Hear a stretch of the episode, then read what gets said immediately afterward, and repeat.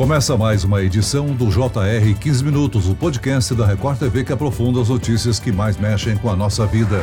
Na quinta-feira, dia 24 de fevereiro, pouco tempo após a Rússia iniciar uma investida contra a Ucrânia, diversos sites e veículos de imprensa estatais da Rússia foram invadidos com mensagens pedindo pelo fim da invasão. Esse ataque cibernético foi orquestrado por um grupo famoso de hackers que tentava atrapalhar, de alguma forma, os planos de invasão da Rússia. Será que, na era digital, a guerra se divide em dois mundos, o real e o virtual? Como funciona a guerra cibernética? Eu converso agora com um especialista em segurança cibernética, Alex Rabelo. Bem-vindo, Alex. Olá, Celso Freitas. Olá, Mariana. E quem nos acompanha nessa entrevista é a repórter da Record TV, Mariana Bispo. Olá, Mariana. Quem que realizou o ataque nos sites russos, hein? Oi, Celso. Oi a todos. Bom, foi o grupo de ativistas hackers conhecido como Anonymous. Apesar do ataque ter acontecido na quinta-feira do dia 24, esse grupo só assumiu a autoria nessa segunda-feira, dia 28 de fevereiro. Durante a invasão, muitos veículos de comunicação importantes da rede estatal da Rússia foram alterados com mensagens pedindo o fim das guerras. No sábado, sites do Kremlin, do Parlamento e do Ministério de Defesa foram bloqueados também. Algumas das mensagens diziam assim, abre aspas, dentro de alguns anos viveremos como na Coreia do Norte. Por que precisamos disso? Para que Putin acabe nos livros de história? Fecha aspas. Então a gente já pergunta, né, para o professor Alex, mensagens fortes, né, professor, de um grupo bem conhecido por não ter medo de atacar governos no mundo inteiro. Essas mensagens dizem muito, né? Certamente, Mariana, essas mensagens dizem muito, né? E de fato denotam ali um fim político, né? O famoso hacktivismo, onde de fato ela está colocando que a Rússia tem um sistema de governo ditatorial e aí ela está querendo invadir novos espaços para impor as suas condições ali políticas. Agora, vamos lembrar que também o Anonymous, assim como grandes outros grupos de hackers, são muito fortes e de fato ela tem um poder de tentar balancear essa guerra de Rússia versus Ucrânia, se ela estiver apoiando a Ucrânia. Ao lado de outros, está acontecendo uma guerra cibernética de fato. Nós temos aqui já informações públicas que o sistema de infraestrutura da Rússia começou a sofrer já pequenos colapsos, um sistema aqui, outro acolá. Então, certamente isso denota de que os grupos hackers anônimos e demais outros, juntamente com a população, né, que também foi convocada pelo governo da Ucrânia para participar dessa guerra cibernética, certamente essa grande demanda de pessoas selecionadas e recrutadas para participar dessa guerra cibernética está surtindo efeito na Rússia. Alex, a internet como conhecemos hoje surgiu durante a Segunda Guerra Mundial como ARPANET, né? Foi por uma questão de necessidade da guerra, os países precisavam buscar uma maneira mais rápida de se comunicar. Agora, curioso ver que hoje, à beira de um novo conflito mundial, a internet volta a ser o centro das atenções. Certamente. A ARPANET ela foi desenvolvida pelo sistema militar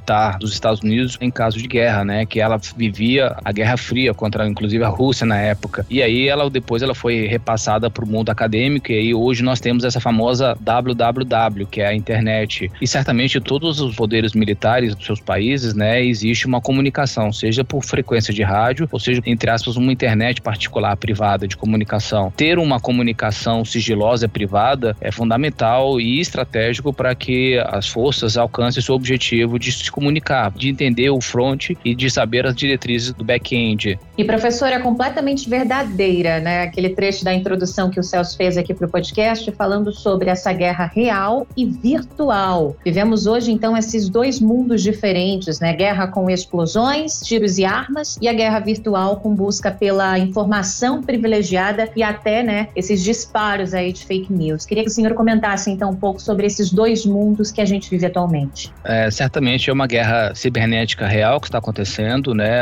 Vamos lembrar, por exemplo, que na última semana de novembro, a Rússia enviou um SMS, uma fake news, uma desinformação para os residentes da Ucrânia, falando que o sistema bancário dela se encontrava fora do ar. Óbvio, isso era mentira, ou seja, isso causa, de certa forma, um efeito psicológico na população. Certamente, muitos ali não tinham uma reserva financeira que que pudesse cobrir uma necessidade básica, uma compra de uma comida, pagamento de uma gasolina, pagamento de uma energia, de uma água que eventualmente tivesse que fazer. E aí, quando você limita, quando você envia uma informação dessa, muitas pessoas acreditavam que o sistema bancário de fato estivesse fora. Vamos lembrar também que a Rússia fez uma investida cibernética contra a Ucrânia, atacando sistemas públicos para fragilizar, seja na área da saúde, seja na área de comunicação, em qualquer área. Ou seja, a prestação de serviço mínimo, de fato, também está sendo atacado por forma cibernética. E a gente sabe que hoje os sistemas, tanto no Brasil quanto na maioria dos países, os sistemas são conectados, são digitais hoje. E aí você voltar isso para um sistema analógico, por exemplo, um prontuário. Os prontuários já são eletrônicos, já tem um histórico do paciente, tudo digitalizado, tudo em um computador, em um sistema. Você pedir para voltar para um papel, sendo que não tiveram tempo hábil de imprimir de toda a população, então é meio complexo isso, né? E no dia seguinte, como o sistema ainda estava retornando ao projeto inicial, né, estava se restabelecendo ao sistema normal, a Rússia fez um novo ataque na Ucrânia, instalando programas maliciosos para apagar dados dos sistemas públicos, dos sistemas das empresas. Então, olha para você ver, você estava fragilizado, restabelecendo o seu sistema, e no dia seguinte é instalado um programa dentro do seu sistema para apagar todas as informações, mesmo impedindo até que você restaure um possível backup, atrapalhando ainda mais a comunicação, a prestação de serviço básica, humanitária que estava acontecendo. Então, essa guerra cibernética, essa guerra digital, é uma peça fundamental nos tempos de hoje e desumano, no meu ponto de vista, como profissional de segurança da informação, como profissional de segurança cibernética. De fato, a Rússia está utilizando todos os mecanismos que é pertinente. Tanto é que na última semana de fevereiro, eles também tiveram atacando uma torre de TV, ela de TV, de rádios e de celulares. Então, eles não estão se importando, eles estão fazendo várias frentes, seja militar com tanques, com bombas, seja cibernético, indisponibilizando sistemas públicos, seja na comunicação para fragilizar as populações, psicologicamente falando, e aí fazer com que a população se rende, vamos dizer assim, ou saiam das suas casas para que não realize o motim, né, enfim. E professora, é justamente esse ponto, né, a força da Rússia nesse ataque virtual, porque a gente sabe que a Rússia enfrenta acusações de interferir, por exemplo, em eleições presidenciais ao redor do mundo. Então, nesse caso, é meio que nítida, na verdade, a vantagem sobre a Ucrânia nesse meio cibernético. Sim. Vamos lembrar aqui alguns dados de 2020. A população da Ucrânia são 44 milhões de habitantes. A da Rússia, 140 milhões de habitantes. 100 milhões a mais, ok? Mas o PIB da Ucrânia é 150 bilhões. Ok, da Rússia já é 1 trilhão e 480 bilhões. Nós estamos falando aqui de uma diferença de 1 trilhão e 300 bilhões aproximadamente. Então ela tem um poder financeiro muito grande. Tanto é que ao lado da China são as grandes potências cibernéticas do mundo. Centro de pesquisa, laboratórios, meios acadêmicos, tudo voltado para desenvolver hacks do governo, né? Vamos dizer assim, profissionais de excelência, professores de excelência, para descobrir falhas, para se proteger, enfim, justamente frutos da Guerra Fria. E aí eles sabem que, de fato, meio de guerras é a guerra cibernética, e não só de tanques e caminhões, né, de bombas. A gente sabe que não existe sistema, não existe site super seguro, né? Como é que ocorrem esses ataques? São vírus, invasões, servidores do Estado? Como é que os hackers conseguem derrubar os sistemas? Nenhum sistema no mundo, ele é 100% seguro. Vamos lembrar o caso da Google e da Facebook, que foram invadidas no ano de 2020, 2021. Mas a gente tem que lembrar que uma infraestrutura de comunicação dessa, de uma rede de computadores, ela é muito complexa, visto que ela envolve sistemas diferentes, comunicações diferentes, hardwares diferentes. Então, de alguma forma ou de outra, ali existe uma falha, uma vulnerabilidade, uma fragilidade de comunicação entre esse conjunto de infraestrutura. Seria mais ou menos assim, didaticamente falando, colocando em uma sala 15 pessoas, vamos padronizar a comunicação, vamos falar que a língua inglesa é a nossa comunicação. Eu vou saber um conjunto de palavras. Você, Celso, vai saber um outro conjunto de palavras que certamente eu não conheço todas as palavras que você conhece. A Mariana entra na sala também e conhece a língua inglesa, mas ela conhece um outro conjunto de informações. E certamente algumas dessas palavras que ela conhece, eu e nem você, Celso, sabemos dessas informações, sabemos o que é que ela significa. Mas a comunicação no final vai chegar, certamente. Mas existe falhas, existe um padrão nesse sentido. Outra forma didática é o famoso telefone sem fio, que a gente coloca 5, 7 pessoas numa fila e a primeira pessoa fala uma frase. Chega lá no final da última pessoa, a frase está completamente distorcida, porque eventualmente ali tem um entendimento errado, uma comunicação errada, uma brincadeira verdadeira, errada, e a comunicação de fato pode sofrer uma falha nesse sentido. Sim, certamente. Após o ato da Rússia inserir um programinha no sistema da Ucrânia, esse mesmo programinha, esse a gente chama de malware, né, um worm, também surgiu na Letônia e na Lituânia. Estranho isso, não? O mesmo vírus que, entre aspas, foi desenvolvido para atacar a Ucrânia, ser pulverizado, ser distribuído para outros países que também tem ali, historicamente, fragilidade, que a Rússia tem interesse de uma forma ou de outra, ou seja, a própria Rússia está começando a fragilizar ali aquelas pessoas que estão apoiando a Ucrânia. Então, o ato de você utilizar a questão cibernética, armas cibernéticas, ele é crucial, é muito importante e, de fato, isso fragiliza o cenário. E é interessante também, né, professora, a gente pensar como os governos e autoridades sempre buscaram impedir e caçar esses hackers, que podem causar muitos prejuízos para todas as partes. Mas o que a gente está vendo nesse último caso, né, na guerra entre Ucrânia e Rússia, é o que a gente está chamando de exército digital, ou seja, hackers em prol do país querendo ajudar o governo atacado, ou seja, ajudar e não atacar, né? É uma mudança bem interessante, né, de ponto de vista. Isso. A guerra cibernética sempre foi uma questão velada entre os países, né? Vamos lembrar um caso de 2005, que está nas referências, que é um case de sucesso, vamos dizer assim, a famosa Stuxnet, que era um programa que foi desenvolvido pelo governo americano para fragilizar e atrapalhar o sistema de enriquecimento do Irã, desde 2005. E ela só foi descoberta em 2010, 5 anos depois. Então, você utilizar essas práticas de hackers, de você saber informações privilegiadas, é crucial para o outro governo, né? Para você fazer um monitoramento. Então, assim, o monitoramento de outros países é fundamental.